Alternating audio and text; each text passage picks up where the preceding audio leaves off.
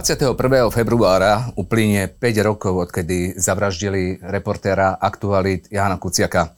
Ja aj v tejto súvislosti vítam v štúdiu na stope šéf-redaktora Aktuality Jankovho šéfa Petra Bardyho. Dobrý deň, prajem. Dobrý deň, prajem. Pán Bardy, 5 rokov uplynulo od tej, tej ohavnej udalosti. Vtedy začali aj politici, aj ľudia nazývať e, tento štát ako mafiánsky štát bol to mafiánsky štát so vstupom 5 rokov a ako sa, ako sa zmenil? Ešte je stále? To už bolo pár mesiacov predtým, keď prezident Andrej Kiska v jednom rozhovore pre maďarské periodikum povedal, že Slovensko je mafiánsky štát.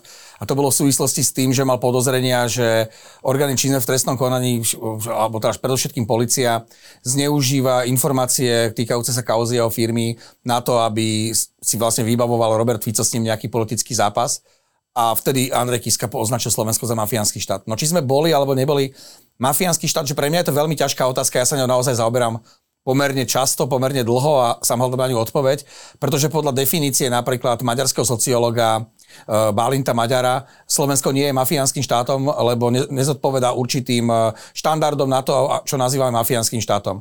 Bálint Maďar nazýva mafiánskym štátom eh, štát, ktorý riadi mafiánsky bos, ktorý sám vymenúváva a, a vlastne vytvára oligarchickú spoločnosť, nie je riadený oligarchami, ale on sám vytvára oligarchickú spoločnosť, ukradne všetky, všetky inštitúcie, zmení ich tak, aby vládli jemu a zabetonuje sa tam tak, aby sa nedal vlastne fakticky vymeniť vo voľbách.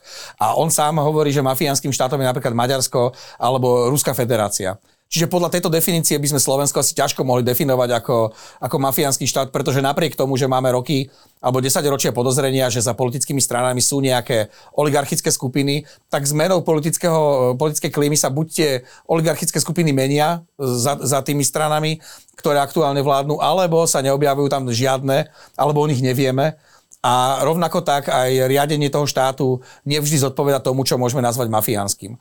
Myslím si, že dnes je štát vo výrazne lepšej kondícii, čo sa týka e, bezpečnostnej stránky a predovšetkým toho, ako e, riadiaci predstavitelia štátu pristupujú k tomu, čo je úloha orgánov činných trestnom konaní. Čiže keď sa budeme na to pozerať z pohľadu zneužívania policie e, na vybavovanie si politických sporov, na to, že si politici alebo mafia alebo, alebo ľudia z tej šedej zóny e, dokážu ovplyvňovať súdy a prokuratúry, aby rozhodovali podľa ich, e, ich rozhodnutí a ich plánov, ako to bolo v prípade Kočnera tak e, a povieme si, že, ten mafi- že vtedy bol Slovensko mafiánskym štátom, tak dnes už Slovensko mafiánskym štátom z tohto pohľadu určite nie je. Áno, a v tomto môže práve spomínaný Robert Fico oponovať, ktorý práve hovorí dnes, že, že sa dnes e, zneužíva tá, tá moc e, na boj proti, proti opozícii. E, myslím teraz tú policajnú moc alebo tých vyšetrovacích orgánov čo iné môže povedať? Veď sa to týka jeho a týka sa to jeho systému, jeho nominantov a jeho najbližšieho okolia a jeho strany. Čiže pochopiteľne, že sa musí brániť a je prirodzené, že Robert Fico bude, bude sa snažiť tú tému meniť na to, že to je vybavovanie si účtov s jeho vládou a že to je, že to je spolitizované a že to je politická záležitosť. Jeho ľudia sa priznávajú, sú tam naozaj už množstvo z nich sa dohodlo o vine treste, kde boli usvedčení potom, ako sa priznali z viacerých trestných, z trestných činov a zo skutkov, ktoré v tom čase, čase páchali páchali. Myslím si, že Robert Fico dobre vie, čo robí a určite by som určite by som sa novinársky nepriklonil k tomu, že, že Robert Fico e, nazýva Slovensko, alebo že keď Robert Fico hovorí o tom, že dnes je zneužívaná štátna moc na vybavovanie si účtov s opozíciou, že to je pravda. Myslím si, že to pravda nie je, že dnes naozaj orgány v trestnom konaní z môjho pohľadu majú naozaj rozviazané ruky a môžu robiť svoju prácu. To, to je práve to, že on, on často útočí aj na novinárov, či sú teda v, te, v tomto smere voči nemu objektívni, dáva ten test Ficom e, v rôznych prípadoch. Je objektivita v žurnalistickom svete e, podľa vás zachovaná? Ne, nikto nedokáže byť 100% objektívny. A to, čo by malo byť v profesionálnej žurnalistike ako kebyže základom, tak e, lo, novinár by mal byť lojálny s verejnosťou. Čiže ani nie so svojím vlastným vydavateľom alebo so svojím vlastným médiom, ale už vôbec nie so svojimi vlastnými inzerentmi, nie že s politickými stranami, mal by byť lojálny s verejnosťou. Čiže mal by pracovať tak, aby priniesol e, verejnosti informácie, ktoré nie sú skreslené o akékoľvek vplyvy vonkajšie, ktoré by mohli snažiť sa skresliť tú informáciu v prospech alebo v neprospech niekoho s nejakým, zá, s nejakým zámerom. Čiže mal by hľadať pravdu a opierať sa o fakty. To je pre mňa ako keby, že taký ten základný status, čo by sa malo vynadržať. Darí sa to napríklad v aktualitách u, u vás? Tak snažíme sa o to, nemôžem povedať, že sme 100%, ale, ale viem garantovať, že neexistuje zo strany vydavateľa, ani zo strany inzerentov, ani o žiadnej inej strane, o ktorej by som vedel, neexistuje tlak na mojich kolegov vrátane mňa, aby sme informovali inak, aby sme zamočovali niektoré dôležité informácie, aby sme e, publikovali nepravdy alebo skreslené informácie. Pokiaľ urobíme chybu a zverejníme nepresnú informáciu, tak to nie je so zámerom nejakým spôsobom e, niekomu pomáhať alebo niekomu úmyselne škodiť, ale je to preto, že urobíme chyby a chyby sa jednoducho robia a za tie sa vieme ospravedlniť a okamžite ich napraviť. Napriek tomu na vašu a priamo na vašu adresu bolo niekoľko politických útokov, či už zo strany e, Igora Matoviča, alebo aj zo strany Roberta Fica. Prečo to? To je ľahké. Igor Matovič nepochopil úlohu médií. Igor Matovič si myslel, že keď médiá kritizujú Roberta Fica a jeho vlády, tak automaticky budú robiť mexické vlny potom, ako príde nová vláda, v ktorej, ktorej zhodou okolností on bol premiérom. Čiže keď, e, keď Igor Matovič pochopil, že, úloha, že, že médiá majú inú úlohu, ako e, drukovať akékoľvek politickej strane alebo vláde, hoci tá vláda môže deklarovať záujem zmeniť Slovensko na lepší a spravodlivejší štát, tak, e, tak otočil. A ja som o Igorovi Matovičovi napísal knihu, kde ho dosť kriticky konfrontujem s tým, že ako by mala, alebo do akej miery uh, je, je úspešným a kvalitným politikom a kam sa posunulo Slovensko za tých 10 rokov, čo vstúpil do politiky. Čiže ja sa mu ani ne, nečudujem, že, že voči mne sa vyhraňoval a že voči mne kritický. Keď toto všetko dáme dokopy, tak jednoducho by som sa čudoval, keby bol ticho a pri, špeciálne pri povahe Igora Matoviča. Čo sa týka Roberta Fica, to je v podstate pokračovaním toho, čo som hovoril. On si uvedomuje to, že má problém a uvedomuje si aj to, že som šéf-redaktorom vplyvného média s veľkým dosahom. Čiže na to, aby odka- on potrebuje odkazovať svojim voličom, svojim sympatizantom, ale aj ľuďom, ktorí nie sú priamo sympatizantmi aktualít, že proste nie sme vierohodní, že sme proste, ja neviem, skorumpovaní, neviem aký. Čiže zo strany Roberta Fica je to kalkul, ako prekryť to, že on sám má problém. Od e, vraždy e, Janka Kuciaka uplynulo 5 rokov. E, v uliciach boli 10 tisíce ľudí. Zneužili s tým odstupom času, keď sa na to dnes pozriete, zneužili politici vládnej koalície jeho smrť na to, aby sa dostali do kresiel vlády? Ja by som to nenazval zneužitie, to by bolo nefér. Mm-hmm. To, je to normálne, že politici využívajú danú situáciu, ktorá sa deje na to, aby z toho politicky profitovali.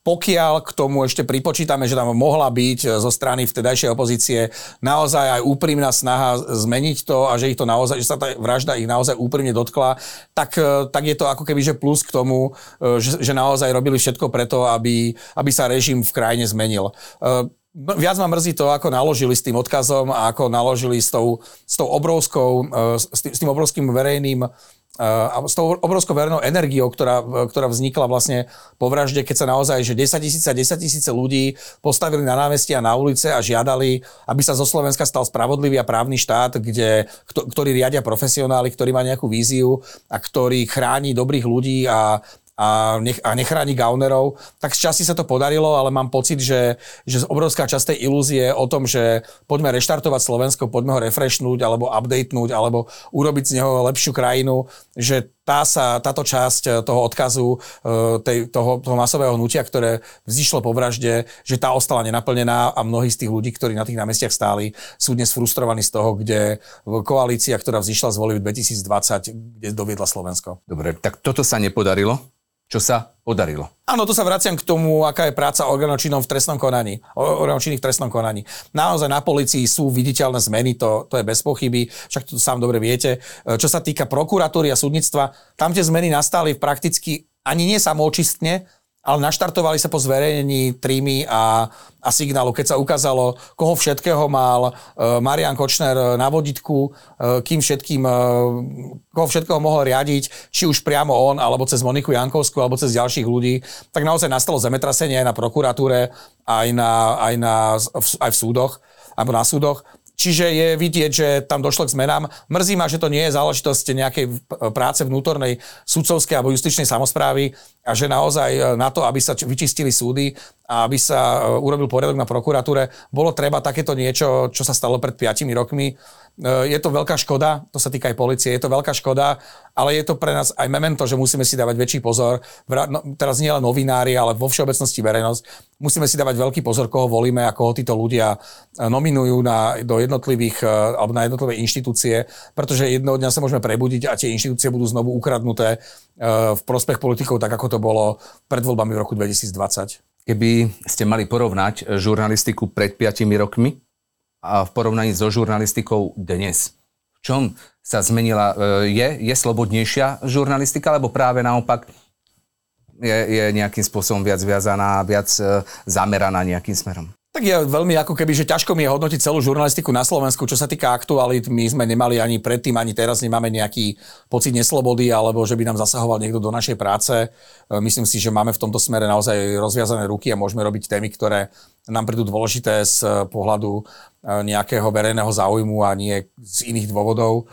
Samozrejme, že je vidieť, že v niektorých konkurenčných médiách, hlavne tie, ktoré sú e, vlastnené istou finančnou skupinou, že tá, tá kvalita pokrivkáva alebo úplne sa prepadla. Je to do veľkej miery spôsobené tým, že veľa kvalitných novinárov, ktorí tam pracovali, odtiaľ odišlo a pracuje v iných médiách alebo odišli úplne zo žurnalistiky a tá nastupujúca generácia, ktorá po nich prišla, jednoducho tú kvalitu nedokázala udržať a nedokáže ju proste garantovať.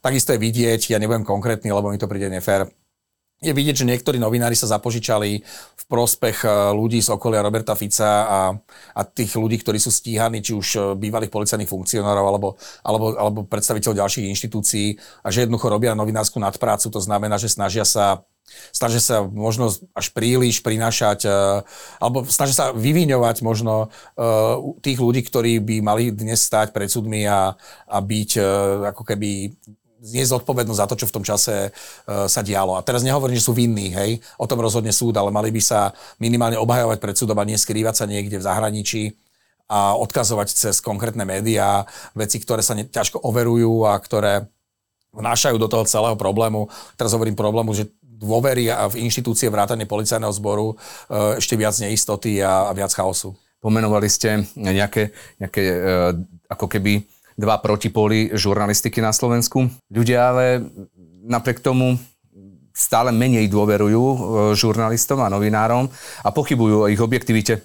Sú novinári na Slovensku, možno aj okolo vás, objektívni práve v aktualitách? Takto pokles v dôvery v médii nie je nová vec. To je už v 90. myslím 4. roku namerali v Spojených štátoch pokles medzi, 10, medzi rokom 84 myslím a 94 o 10 percentuálnych bodov. Čiže ten pokles dôvery v médiá tu sledujeme 10 ročia, nie je to nič nové. Do veľkej miery si za to môžeme aj, si môžu médiá, vrátane ako keby novinárov, vrátane mňa sami, lebo možno niektoré veci sme nedokázali odčítať správne a možno naozaj v niektorých prípadoch sme boli príliš... Čo to je? Povedzte neviem, možno komunikácia niektorých tém a možno aj to, ako sa vyjadrujeme o niektorých témach a možno aj používanie niektorých uh, slov. Postrehol som niekedy niektoré slova ako, ako dezolát alebo, alebo podobne, hej, a viem si predstaviť, že to, že to ľudí, ktorí, a teraz ja, ja tých ľudí nebudem nazývať dezolátmi, ale ľudí, ktorí sú, ktorí sú popletení, lebo, nalet, lebo sú pod vplyvom či už dezinformačných... Možno vnímajú svet inak? Áno, môžu vnímať svet inak, ale fakty mi prídu ako keby, že, že vnímať fakty inak, to je, to je ako keby, že otačanie reality. Uh, čiže ľudia, ktorí, teraz nebudem hovoriť, ktorí vnímajú svet inak, že ľudia, ktorí, ktorí uh, neakceptujú fakty, uh, že že asi by som zmiernil slovník smerom k ním, neuražali, skôr sa snažil vysvetľovať. A možno sme na toto prišli dosť neskoro a je pred nami v tomto smere dlhá, dlhá, ča, dlhá cesta. Ale tam veľkú, veľkú úlohu zohrali aj politici. Jednoducho je veľmi ťažké e, byť dôveryhodnou inštitúciou a média sú inštitúcia v akékoľvek demokratickej spoločnosti, keď, nemá, keď všetci politické, všetky politické strany takmer teda všetky politické strany na vás útočia a označujú vás za vlasti zradcov, za Gebelsov, za, za prestitútov a podobne. Uh, viem si predstaviť, že pre veľkú časť spoločnosti, ktorá ešte, ktorá, nie ešte, ale ktorá stále dôveruje politikom a ktorá jednoducho má nejaké, nejaké politické, politické preferencie a počuje toto z úst svojich uh, najvyšších politických predstaviteľov a lídrov strán, ktorým dôverujú, tak nemôžu si vytvárať samozrejme veľkú dôveru v médiá, to, to je veľmi, veľmi ťažké. Rozumiem, ale čo, čo teda e, spravili, e, spravila sa chyba? Teraz e, Na, nastala seba reflexia napríklad u vás v redakcii? No ja si myslím, že určite. Ja to vidím aj v konkurenčných médiách. Mm. Že je to vidieť, že, že naozaj výrazne ako keby, že zodpovednejšie pristupujeme k mnohým témam. Uh, ale horšie sa niečo buduje, ako sa niečo ničí. Hej? Že keď, keď staviate dom, tak to trvá výrazne dlhšie obdobie, ako keď ho chcete zničiť. Čiže áno, tá časť to, tej našej zodpovednosti, tých chýb, ktoré sme urobili, tam je. Myslím si, že to nie je tá, tá, tá podstatná časť, myslím si, že to je tá menej podstatná časť, ale kým my sa snažíme tie chyby napraviť, tak tí, ktorí tie chyby, alebo ktorí na nás útočia a ktorí sú zodpovednejší za tú nedôveru v médiá, tak tí v tom pokračujú ďalej. Čiže je to veľmi nevyrovnaný súboj. Je zjavne pred vami ťažká úloha, lebo ľudia, ktorí teda možno odišli z relevantných médií, začali uh, sledovať médiá, kde si začali chodiť pre informácie, ktoré možno sa im čítajú ľahšie. Uh, ako ich získať späť. No pokiaľ je to iba o zrozumiteľnosti informácie, ktorú podávame, tak tam si myslím, že tam sme sa do istej miery akože poučili. Ale pokiaľ je to ten confirmation bias, že ľudia hľadajú médiá, ktoré potvrdzujú to, čo si oni myslia, tak tam bohužiaľ my nevieme byť veľmi napomocní, lebo my teraz nebudeme písať o tom, že, že na Ukrajine ukrižovali nejakého chlapca alebo upálili nejakú babku a že to, to je dôvod, prečo je tam treba urobiť poriadok s tými, s tými banderovcami a fašistami. No to je proste nezmysel. Čiže my, my nebudeme klamstvami podliezať nevkusu časti verejnosti, ktorá, ktorá sa rozhodla uveriť e, podvodníkom a propagande. To, to nie je naša tomu, Tomu rozumiem, ale potom čo s tým? Ako? Ako ich prímeť späť, e, aby, aby pochopili, že, že tá možno žurnalistika, e, tá objektívna žurnalistika sa, sa snaží im priniesť skutočne spravodajstvo, ktoré, ktoré ovplyvňuje ich život nejakým spôsobom a je, a je pravdivé. Ja si myslím, že mnohí z tých ľudí, ktorí už uh, prekročili ten Rubikon a už sa už uh, uverili tej, tej, nechcem to nazvať, že druhej strane, mm-hmm. ale tým uh, šíriteľom naozaj dezinformácií a klamstiev, tak tam už cesta asi veľmi nie je späť a viac by som sa orientoval na generáciu mladých ľudí, ktorá ešte stále má otvorené hlavy a, a snaží sa používať, alebo tá, ktorá sa snaží nad vecami uvažovať v širších kontextoch, nie len to, čo im niekto povie, že myslím si, že tam je skôr cesta a a, a preto si myslím, že sa viac, opla- nechcem povedať, že oplatí, ale dôležitejšie dnes viac sa venovať eh, mladším eh, ľuďom, ako sa snažiť eh, presvedčiť tých, ktorí už sú presvedčení o opaku, že sa mília. Ale už teda zrejme to aj riešite si aj na poradách v aktualitách, že, že asi iným jazykom. Hej, sa im prihovárate. No, tak ono, ono to nie je úplne jednoduché, však my sme tam mnohí už po 40 neviem si predstaviť kolegu Jana Petroviča, ktorý robí e, 25 rokov mafiu, že to začne hovoriť jazykom e, tínedžerov, alebo... To, som nemyslel skôr presne, ako ste už hovorili, že, že sa nazvali možno dezoláti niektorí ľudia, ktorí preskočili a tak ďalej, že ano. ten slovník sa proste zmení a, a že, sa, že, že trošku tých ľudí aj budeme chápať, e, prečo, prečo sa začali zamýšľať nad inou cestou, než e, Áno, ja si myslím, že toto je promile tých ľudí, ktorí odišli, že naozaj to nie je rozhodujúce číslo. Uh-huh. Myslím si, že vo veľkej miere tam tá nedôvera v médii, média je, spo, je, ide ruka v ruke v nedôveru v štát a v nedôveru v inštitúcie. Lebo, lebo médiá sú naozaj, že štátna inštitúcia, no nie ako štátny podnik, ale je to inštitúcia, ktorá je súčasťou demokratického štátu. Je to jeden z pilierov demokratického štátu. Čiže keď ľudia nebudú dôverovať štát ako taký, nebudú dôverovať v inštitúcie demokratické ako také, nebudú dôverovať v demokraciu a v, ja neviem, vo volebný systém, čiže v liberálnu demokraciu, tak, tak je pochopiteľné, že budú veľmi ťažko dôverovať médiám. Uh, a toto, ide, toto je v ruka v ruke. Čiže to je komplexný problém. Hodiť to iba na školstvo, že proste kritickým myslením a učením detí kriticky myslieť sa situácia vyrieši, no to proste nefunguje. Veď boli sme všetci mladí, ja si pamätám, že v mojej mladosti ma ovplyvňovali v podstate tri skupiny ľudí. Tá prvá sa volala rodičia, tá druhá sa volala škola a tá tretia sa volala kamaráti. A teraz mohol som mať najlepších rodičov na svete, mohol som mať najlepšie vzdelanie na svete, ale keď som sa dostal do zlej partie, tak všetky obidve tie predchádzajúce boli potlačené a ja som proste bol, bol úplne že názorovo strátený. Keď mohol som mať najlepších kamošov na svete, mohol som mať najlepšiu školu a rodičia, keby boli nejakí, ja neviem, uh, náckovia, tak mám rovnako problém s tým, že ako, ako sa z tohto dostať. Čiže ja toto je veľmi zjednodušené, ale ten ano, problém rozumiem. je výrazne komplexne, komplexnejší. A od týchto, týchto ľudí naozaj už veľmi ťažko presvedčíme zmenou slovníka, zmenou obsahu uh, alebo zmenou čohokoľvek, že nám majú dôverovať, pretože oni nedôverujú systému ako takému. Štát ale pristúpil aj k radikálnemu riešeniu a uh, myslím takto pred rokom e, vypol e, niektoré, niektoré médiá, ktoré, ktoré oni nazvali dezinformačné médiá, sú to miest, možno médiá alternatívne pre mnohých, nech, nech akokoľvek vyplých. Toto bol správny postup podľa vás? akákoľvek radikalizácia je, je, je nesprávna, hej. A teraz ja si naozaj nie som zastanca vôbec tých médií, ktoré boli vypnuté. Akurát e, tam je vlastne ten test Ficom, že čo keď si teraz e, Fico povie, že podľa tohto istého kritéria vypne aktuality, ja neviem, starty To bola presne moja otázka, čo keď sa to no. stane no. po príchode iného. To, možno to nebude Robert Fico, bude to úplne niekto iný. Áno. A, a, a sa proste rozhodne vypnúť aktuality. Áno, chýbalo mi tam ako keby, že ten dôvod, prečo ich vypnúť, možno bol relevantný, akorát mi chýbal zákon, ktorý by to nastavil tak, aby to bolo spravodlivé. Čiže mi tu teraz nejde o to, že nevypínajme, Áno. Ideme o to, že trestajme, pokiaľ je na to dôvod a nech o tom rozhodne adekvátna inštitúcia, ktorá je na to e, vytvorená. Čiže, bez súdu. Bez súdu. Hej, toto bolo, akože tiež si myslím, že to riešenie bolo veľmi, bolo veľmi populistické a bolo veľmi, veľmi narýchlo a malo urobiť veľký, veľký boom. Ono to veľký boom urobilo na jednej, na druhej strane. Ja som naozaj nebol, nebol som ani na jednej strane z tých dvoch. Vedel som, že, alebo chápal som, že ten dôvod pre to vypnutie je, na druhej strane mi chýbali dôvody alebo, alebo adekvátne, áno, adekvátne mm, vysvetlenie toho a adekvátne proste zákonné e, normy na to, aby sa to urobiť mohlo a aby to urobil niekto, kto na to jednoducho kompetencie má. No to je presne, presne tá diskusia, že ak by tam teda súd našiel gro článkov, ktoré by porušovali zákon a boli by permanentne stíhaní súdmi za, za porušovanie nejakej etiky, po prípade pokutami a tak ďalej, tak e, by sa to vyhodnotilo a povedalo by sa, áno, majú, majú tu už 85. E, prípad, kedy sme im museli vymazať článok a platili pokutu. Toto médium skutočne plní inú úlohu, než objektívne informovať, ale mal o tom asi rozhodnúť súd. Nazvali by ste teda toto rozhodnutie za nebezpečné zo strany vlády? Tam ešte chýba jedna vec, že my nemáme, alebo nemali sme ešte donedávna zadefinované, čo je vlastne médium uh, a kto je vlastne novinár. Hej, že ten starý tlačový zákon bol naozaj zastaralý a až teraz máme nový tlačový zákon, ktorý teda je výrazne lepší, ale tiež nie, nie je dokonalý. Hej. Čiže tam by mali nastúpiť predovšetkým nejaké vnútorné regulačné mechanizmy.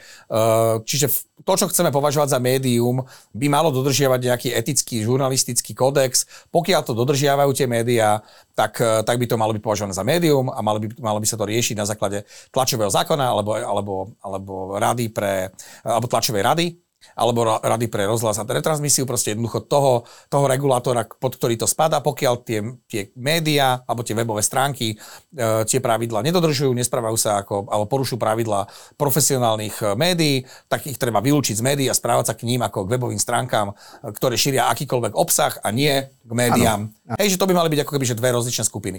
Čo sa týka médií, teda pokiaľ tie stránky splňajú kritéria, ktoré sa týkajú médií, tak tam by mal byť naozaj na to nastavený uh, legislatívny postup, akým chceme uh, nie že regulovať, ale kontrolovať uh, to, čo médiá uverejňujú a čo by mohlo škodiť nejakému záujmu štátu alebo, alebo ja neviem, že by pracovali pre, pre tretiu stranu, ktor, čo by mali poškodzovať štát. No. Jedným z argumentov, ktoré zazneli vtedy, bolo aj to, že táto, tieto médiá, niektoré sú financované e, zo zahraničia.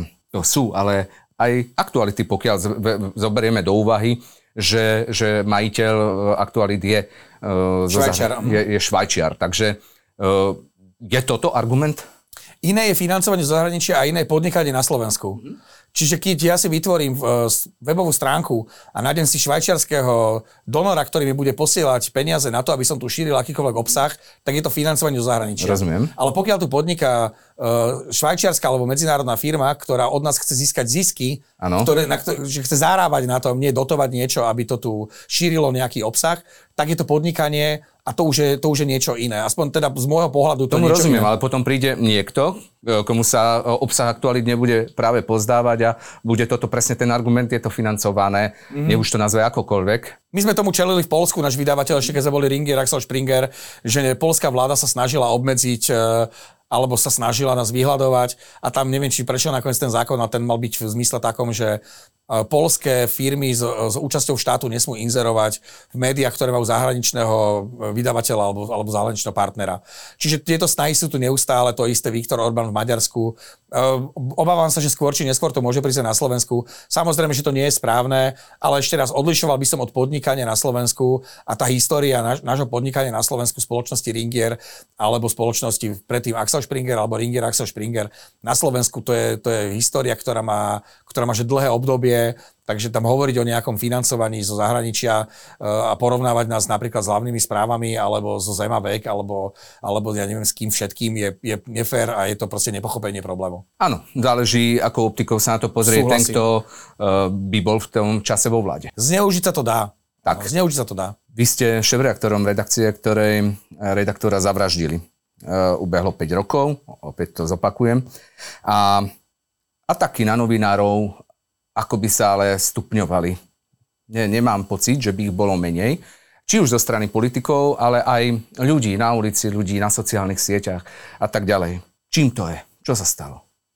Neviem, podľa mňa to je to, o čom sa bavíme, že nedôvera v médii, v médiá klesa a do toho to hecujú politici. Takže čakať, že na Slovensku bude že, že to bude jednoduchšie a že dnes bude práca novinára nejakou prácou snov, no tak to asi úplne nebude ale pamätám si, ja robím novinárčinu od roku 94, respektíve 95, že za toho Mečiara to nebolo nič jednoduchšie.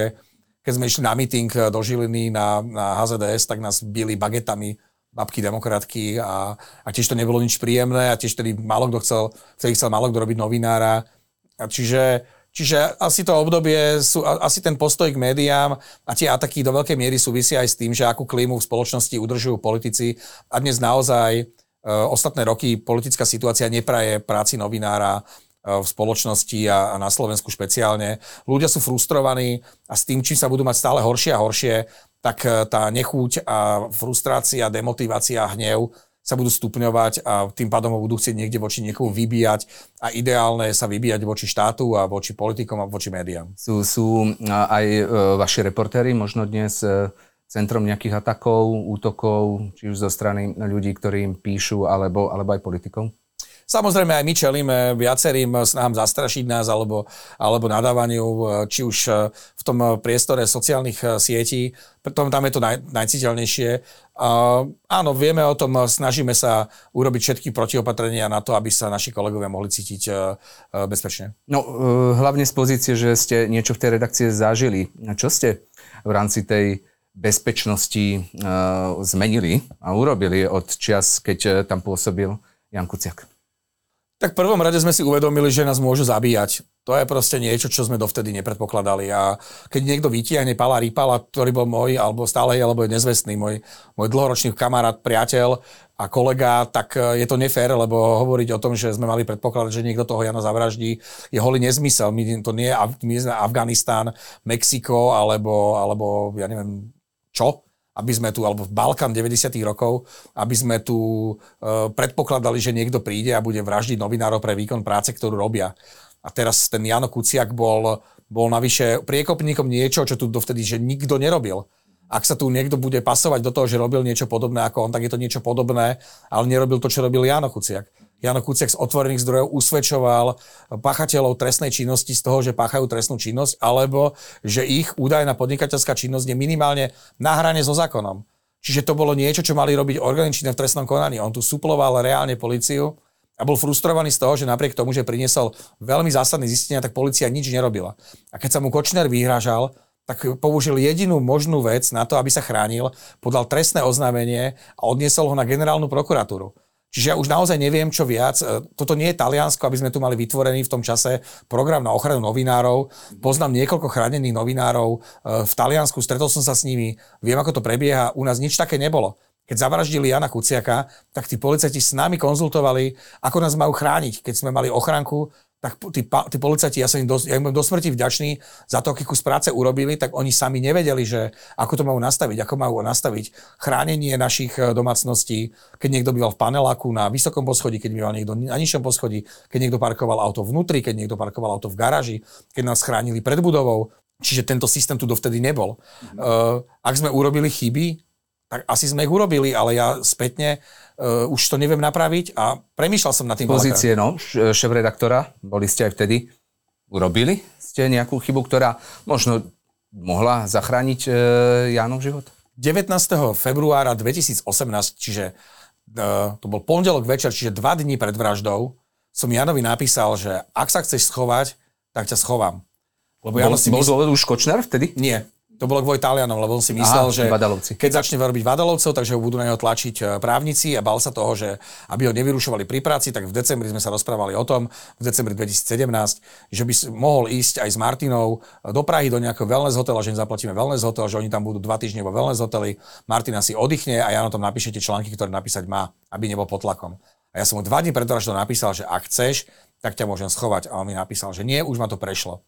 Neviem si predstaviť, čo už viac som mohol urobiť. Mm-hmm. Nikto z nás nevedel, že to bol Kočner a to je nezmysel proste. Ten, to, to... to mi je jasné. Skôr plošne beriem, že e, v prípade, že, že e, Jan Kuciak nosil niekoľko vážnych tém, ako šéf-reaktorovi možno vám nenapadlo, že že e, roztrieštiť tie, tie, tie, tie články inak, po prípade e, použiť pseudonym e, reportéra, aby e, používal nejakú ochranu, tak e, aby, aby nevedeli, kto teda presne ten článok vytvoril. Či, či aj takéto spôsoby dnes sa používajú, používate práve pre tú bezpečnosť ochranu a či vtedy e, už nebol čas e, to použiť, alebo Proste ste to nemali vo zvyku? Mm-hmm. Tak postupne ešte raz. Ja som to spomínal. Nebol tu nikto iný ako Jano Kuciek, kto tieto veci robil. Čiže ne, nemal som to komu dať. Hej, čiže ne, ne, tu neexistovali na Slovensku ďalší traja Janovia Kuciakovia, nie ešte v redakcii aktuály, Rozumiem. ktorí by dokázali tú robotu Janovu urobiť v tej istej kvalite, alebo aspoň podobne. Áno. Hej, čiže to nešlo.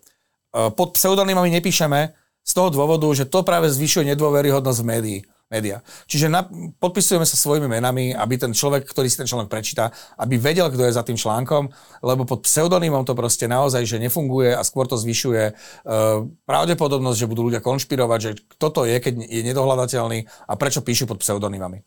Čo sa týka tej ochrany, v, na, v tom čase si myslím, že sme využili mnoho z tých možností, ktoré sa využiť dali a dnes už samozrejme sme výrazne múdrejší, aj, tá, aj práca policie e, išla dopredu, aj, aj vnímanie tohto nebezpečenstva išlo výrazne dopredu.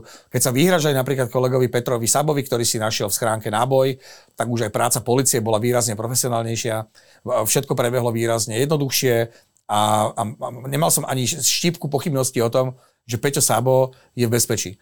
A keď, keď dnes vyhodnocujeme rizika, ktoré sú späté alebo spájané s prácou investigatívneho novinára, tak vieme výrazne, výrazne lepšie pred, predvídať aj hrozby, aj, e, pre, aj pred istým hrozbám. Čiže máme mechanizmy na to, aby, aby sa ľudia, ktorí ktorí sa o niektorých veciach nemajú dozvedieť, aby sa to nedozvedeli. Je, je možno, alebo, alebo sa spýtam, uh Stali ste vy v tom čase, keď uh, hrozil, hrozil ten napríklad Marian Kočner uh, Janovi Kuciakovi, z očí v oči e, Marianovi Kočnerovi a diskutovali ste o tom, čo sa mu nepáči a poďme, dáme priestor a ideme riešiť veci osobne? Bol takýto postup nejaký? Ja by som s Marianom Kočnerom neriešil veci, mm-hmm. že či, či on chce niečo u nás, aby bol spokojný, alebo nie, aby nebol spokojný. skôr. Chápem, chápem. Z očí v oči sa postaviť? Nie, lebo, lebo o to, nie, nechcem povedať, že ja som o to nemal mm-hmm. záujem, ako tam nebol dôvod. Mm-hmm. Hej, že keby som mal s každým, ktorý má, kto má pocit, že u nás niečo nie je v poriadku sa stretávať, tak nerobím nič iné, len sa stretávam a tým pádom Rozumiem. by som nebol šéf-redaktor, alebo by som e,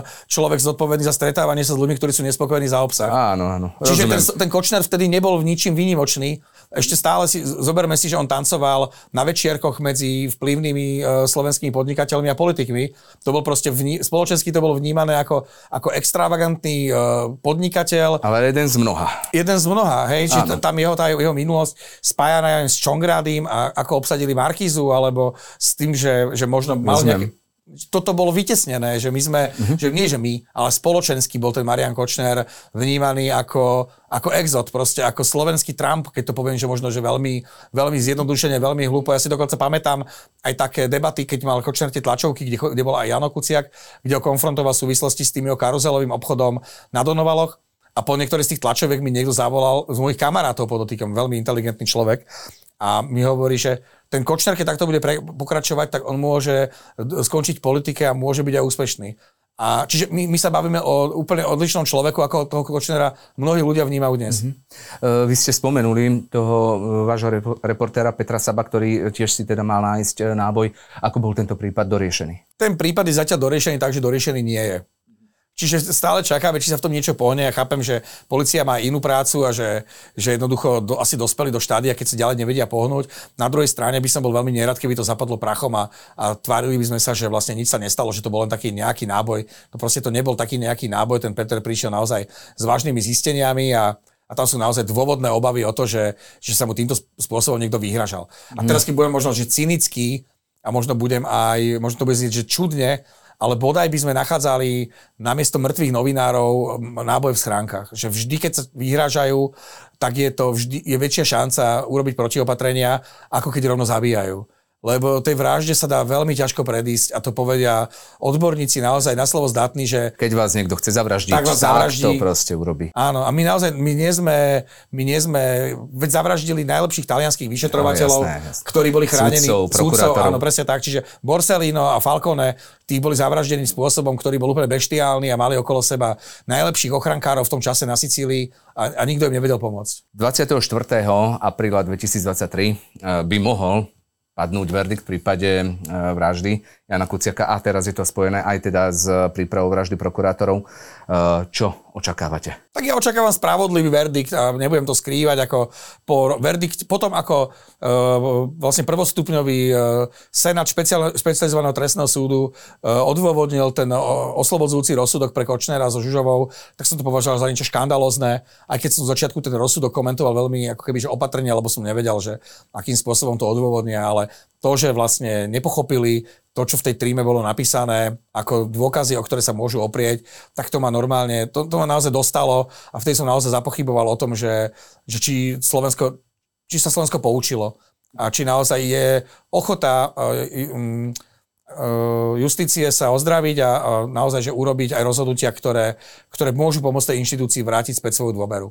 Najvyšší súd mi, mi chvála Bohu, vrátil nádej, a dnes, e, aj potom, ako vnímam, alebo popri tom, ako vnímam e, pojednávanie to spojené aj s objednávkou vražd e, nový, prokurátorov a advokáta, tak, tak mám pocit, že by, že by ten verdikt mal byť spravodlivý. A ja rovno poviem, že, že myslím si, že, že Marian Kočner by mal byť odsudený verejnosťou tedy, tedy zavládol taký pocit a trošku aj dôvera v to, že, že možno po tej vražde aj, aj v tej polícii, aj v justícii budú uh, ľudia, ktorí sú odhodlaní zmeniť uh, proste Slovensko v právny štát. Je to tak aj po piatich rokoch? Jasné. Ja vďačím, do smrti budem vďačiť Petrovi Uasovi za to, že, že ten prípad vyšetril. Pre mňa sú to hrdinovia všetci tí chlapí, ktorí boli v tom vyšetrovacom týme Kuciaka, ktorí ktorí odhalili páchateľov a pravdepodobne aj objednávateľov tej vraždy. Prvé dní po vražde som nepochyboval, že, že to niekto vyšetrí, aj keď som dôveru v policiu Tibora Gašpara, Roberta Fica a Roberta Kaliňaka nemohol mať. Ale nepochyboval som, že to niekto vyšetrí. A ďalšie dni, keď som si pozeral, ako sa, aké sú uh, percentuálne, pra, percentuálna pravdepodobnosť vyšetrení takýchto trestných činov vo svete, tak som mal stále väčšie a väčšie obavy, že to dopadne, či to dopadne dobre ale pre mňa je Peter Juhas človek, ktorý mi vrátil obrovskú nádej v policiu a musím povedať, že nie len on, aj, aj súčasné vedenie uh, NAKA celé je proste pre mňa určite, že, že veľmi profesionálne a sú to ľudia, ktorým vyslovene ako občan Slovenskej republiky, novinár dôverujem. Policajný prezident rovnako veľmi kvalifikovaný človek na svojom mieste. Uh, čo sa týka úradu špeciálnej prokuratúry, ten prešiel zmenou takou, že mám naozaj pocit, že sú tam ľudia, ktorí ktorí chcú vyšetrovať eh, aj závažnú trestnú činnosť a ktorí sa nedajú kúpiť alebo zastrašiť. Čiže, čiže áno, ja si myslím, že, že aj dnes, že dnes sú eh, v policii aj na USP eh, a myslím si, že aj na, na riadnej prokuratúre ľudia, ktorí, ktorí chcú vyšetrovať a ktorí sa neboja vyšetrovať. Na druhej strane ale je tu akási vojna v policii a sú tu aj ľudia, či už eh, z generálnej prokuratúry, krajskej prokuratúry, ale aj úradu inšpekčnej služby a tak ďalej, tak ďalej, ktorí spochybňujú práve prácu ľudí, o ktorých ste teraz hovorili. To je logické. To je logické, to keby som prišiel do Startidapu ako nový šéf-redaktor a začnem to tu e, rúbať a sekať a vyhadzovať ľudí, ktorí sú, ktorí sú napojení na bývalé vedenie, tak sa tu vytvorí určitá skupina ľudí, ktorá jednoducho nebude e, súhlasiť s tým, čo robím a bude ma spochybňovať. Mm-hmm. E, otázka je, že či mám pravdu ja, alebo, alebo či majú pravdu oni. Ja si myslím, že keby to bolo v tom prípade, keď prídem sem ja, tak mali pravdu oni. E, v prípade toho, e, akým spôsobom dochádza k, k tým zmenám na USP, alebo došlo k tým zmenám na USP, respektíve vo všeobecnosti, že vnímania e, vyšetrovaní trestnej činnosti aj závažnej trestnej činnosti, tak, e, tak áno, do istej miery je tam skupina aj na prokuratúre, aj na súdoch ľudí, ktorí jednoducho uh, s tým nesúhlasia, môžu mať nejaké profesionálne námietky. Na druhej strane sú to ľudia, ktorí sú spätí do istej miery s tým bývalým režimom a sú tam takisto ľudia, ktorí chcú mať kľud. To je veľmi dôležité, že my zase nemajme, nemajme veľké očakávania, mm. že aj v policajnom zbore sú ľudia, ktorí jednoducho čakajú, kedy príde ich výsluhový dôchodok a akákoľvek práca je pre nich námahou. Čiže oni chcú len v kľude preplávať tých, tých, ja neviem, 20 rokov v policajnej službe, čo najmenej stresu okolo nich, žiadne burlivé udalosti, len pekne nech doplávajú do toho prístavu, dostanú výslový dôchodok a môžu sa venovať rodine a mať popri tom ešte nejakú inú prácu. Čiže to nie je len, to je, to je naozaj že veľmi komplexný problém, ale, ale dvo, fakt dôverujem v to, že že dnes sa niečo nakoplo a tiež nie je to 100% bezchybné. To, to neexistuje, akože ne, nemajme, nemajme prehnané očakávania a neidealizujme si proste ľudí a, a, a, a inštitúcie a čokoľvek. E, to, je to nakopnuté podľa mňa dobre, teraz to už len nepokaziť a, veriť, že pri akomkoľvek výsledku predčasných volieb tá, tá kontinuita nebude, nebude narušená a že naozaj inštitúcie, ktoré majú vyšetrovať trestnú činnosť, e, budú môcť vyšetrovať trestnú činnosť bez toho, aby sa báli nejakých politických persekúcií no, alebo nejakých Hovorí sa tu o vendete? si? Veď to je počuť aj z úst Roberta Fica a, a tam to je, to je nebezpečné. Je veľmi nebezpečné počúvať o tom, že návrat akokoľvek politika môže spôsobiť nejakú, nejakú tsunami, ktorá, ktorá bude revanšom za to všetko, čo on sa cíti ukrivdený. No to je, to je veľmi nebezpečné a, a znižuje to ako keby, e, alebo tá zvyšuje to obavy o bezpečnosti na Slovensku. No áno, len, len on teda útočí aj na túto e, koalíciu, ktorá, ktorá si ale za veľa vecí môže sama. Má tam Borisa Kolára, ktorý tiež zablokoval, neviem, riešenie 363 Uh, menia teraz, idú meniť zákon o korupcii, takže niektoré veci asi dá sa nazvať, teda táto, táto vládna koalícia uh, protikorupčná, ako protikorupčná vláda? No, s, s, s Borisom Kolárom v koalícii si neviem nič predstaviť, čo by sa mohlo volať protikorupčné. To je skôr oxymoron. Uh, a to nie je, že minulosť, ale však je to, to hnutie sme rodina, to je čisto biznisová záležitosť. Tam hľadať nejaké nejaké politické alebo ideologické alebo, alebo čokoľvek, čo by dávalo tomu hnutiu nejaký rámec. To je populistické zoskupenie ľudí, ktorí majú biznisové záujmy. Bodka. A celá tá vojna v policii, on sa to tak nazýva ako vojna v policii, ja nie som veľmi stotožený s tým názvom, lebo, lebo to je v podstate vojna uh, Petra Košča uh, s nejakými ľuďmi okolo neho a, a, a s bývalým vedením uh, Slovenskej informačnej služby zainvolovali do toho časť policajnej inšpekcie voči tomu súčasnému vedeniu policie, vrátane vyšetrovateľov tých vážnych korupčných kaos. Hej. Čiže, čiže ja si nemyslím ani, že to, je vojna, že to je nejaká vojna v policii. Skôr si myslím, že to je vybavovanie si skupín, e, vybavovanie si účtov tej, tej starej skupiny s tými, čo sú tam dnes a ktorí tej starej skupine, respektíve tým politickým predstaviteľom, ktorí tú skupinu vytvorili a ktorých mala tá skupina chrániť, že im šliapu na pety. Takže, takže Pochybnosti budú vždy, o, o, tom, sa, o, o tom nie je pochyb. Akurát si myslím, že možno je, je na čase, aby sme okrem pochybností aj, e, aj možno viacej dôverovali tým ľuďom, ktorým dôverovať môžeme. Mm, nájdeme tu teda uh, politika, ktorý zabezpečí, aby tento štát možno už nabral taký, taký smer, kde, kde aj zavládne možno väčší pokoj v tej spoločnosti. No to ja neviem. To, my stále čakáme na nejakého spasiteľa, nejakého mm. charizmatického vodcu ale... a lídra, ale charizmatickí vodcovia a lídry tu už boli a zo sebou priniesli zvyčajne skazu. Čiže ja by som bol radšej, keby sme našli skupinu nudných e, politikov, ktorí prídu s riešeniami namiesto atomových bomb, prinesú naozaj e, víziu pre Slovensko a, a to, že ľudia sa tu budú cítiť viac v pokoji, nebude taká, taká tá klíma nenávisti, že naozaj nebudeme považovať za bonus, že orgány v trestnom konaní môžu pracovať uh, slobodne, pretože to, to bude normálne, že, že môžu pracovať slobodne, nebudeme tu kvôli tomu musieť robiť mexické vlny šťastia, že, že tu politici netlačia na vyšetrovateľovi vyšetrovali, alebo aby zametali kauzy pod koberec. Čiže väčší pokoj by to chcelo na Slovensku, ale nemyslím si, že to vytvorí jeden človek. Uh-huh. Čo je pozitívne, vidím vo viacerých stranách naprieč politickým spektrom veľmi, uh, alebo pomerne dosť veľké množstvo veľmi schopných, odborne, aj ľudský, aj politicky schopných ľudí, ktorí by z môjho pohľadu vedeli, keby na to bola politická vôľa a vôľa verejnosti vytvoriť takú vládu, ktorá by mohla Slovensko naozaj reštartovať. To, čo sa nepodarilo vláde a koalícii, ktorá vzýšla po voľbách v roku 2020, eh, tak to by sa mohlo podariť im. Vy ste v aktualitách po piatich rokoch začali ako si dokončovať, alebo ste sa pozreli na prácu, ktorú priniesol uh, Jan Kuciak, teda respektíve na jeho články. Ako ako dopadli kauzy, na ktorých Jan Kuciak pracoval a čo sa vám teda v aktualitách podarilo? Dobre, ja tu takto držím v rukách knižku, ktorá sa volá Kuciak reportáže 2015 až 2023. Eh, Jana zavraždili v roku 2018, ale dali sme to až do roku 2023 z dvoch dôvodov.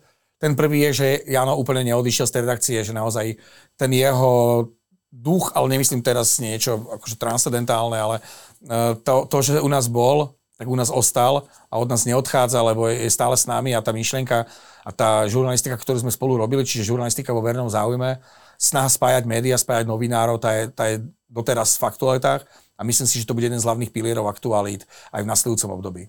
Okrem toho, tá knižka, okrem najzásadnejších tých e, reportáží, zistení a investigatívnej práce, ktorú Jan Kuciak za tých e, pár rokov v aktualitách urobil, obsahuje aj to, akým smerom sa tie kauzy posunuli za tých 5 rokov.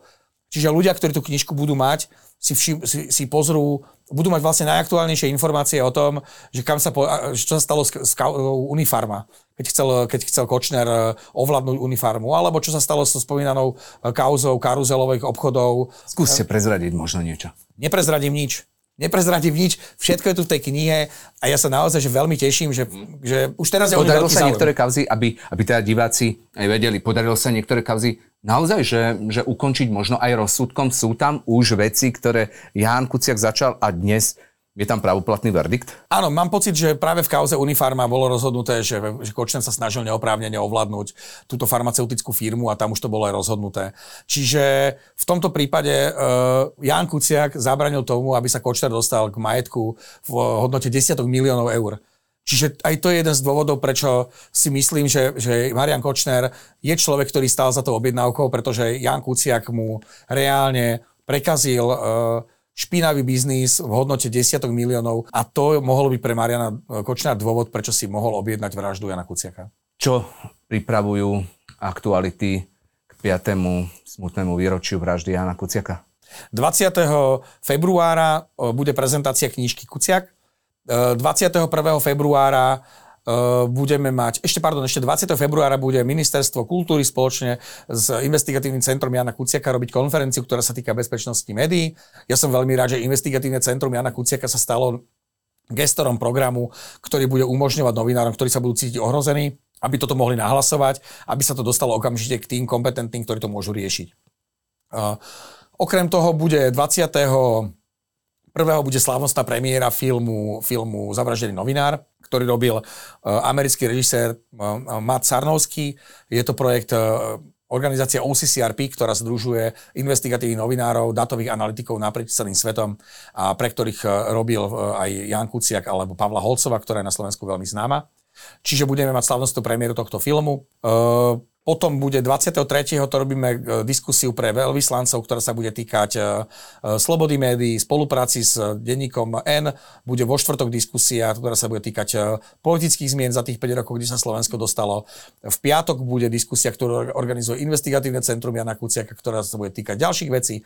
V sobotu bude diskusia denníka SME, ktorá, ktorý tiež je jedným z partnerov tohto týždňa. Ja ano. som veľmi vďačný všetkým kolegom, ktorí to pochopili, že že médiá by sa mali spájať, aj keď sme... Bežili sa? Novinári? Sme konkurenti, Určite, že už to nie je také ako tie prvé dni po vražde, keď sme odozdali všetkým novinárom ten Janov archív a povedali sme, že rozoberme si to, aby sme boli lepšie chránení navzájom a aby sme aj rýchlejšie postupovali, aby sme tú myšlienku spájania sa, o ktorej Jan Kuciak hovoril, aby sme ju naplnili, tak sme konkurenti, ale, ale sme výrazne priateľskejší, výrazne viac spolupracujeme, vieme, sa, vieme si načúvať, vieme sa spájať a keď je treba, tak si naozaj vieme veľmi pomôcť a to je pre mňa to funguje, hej, medzi... obrovský.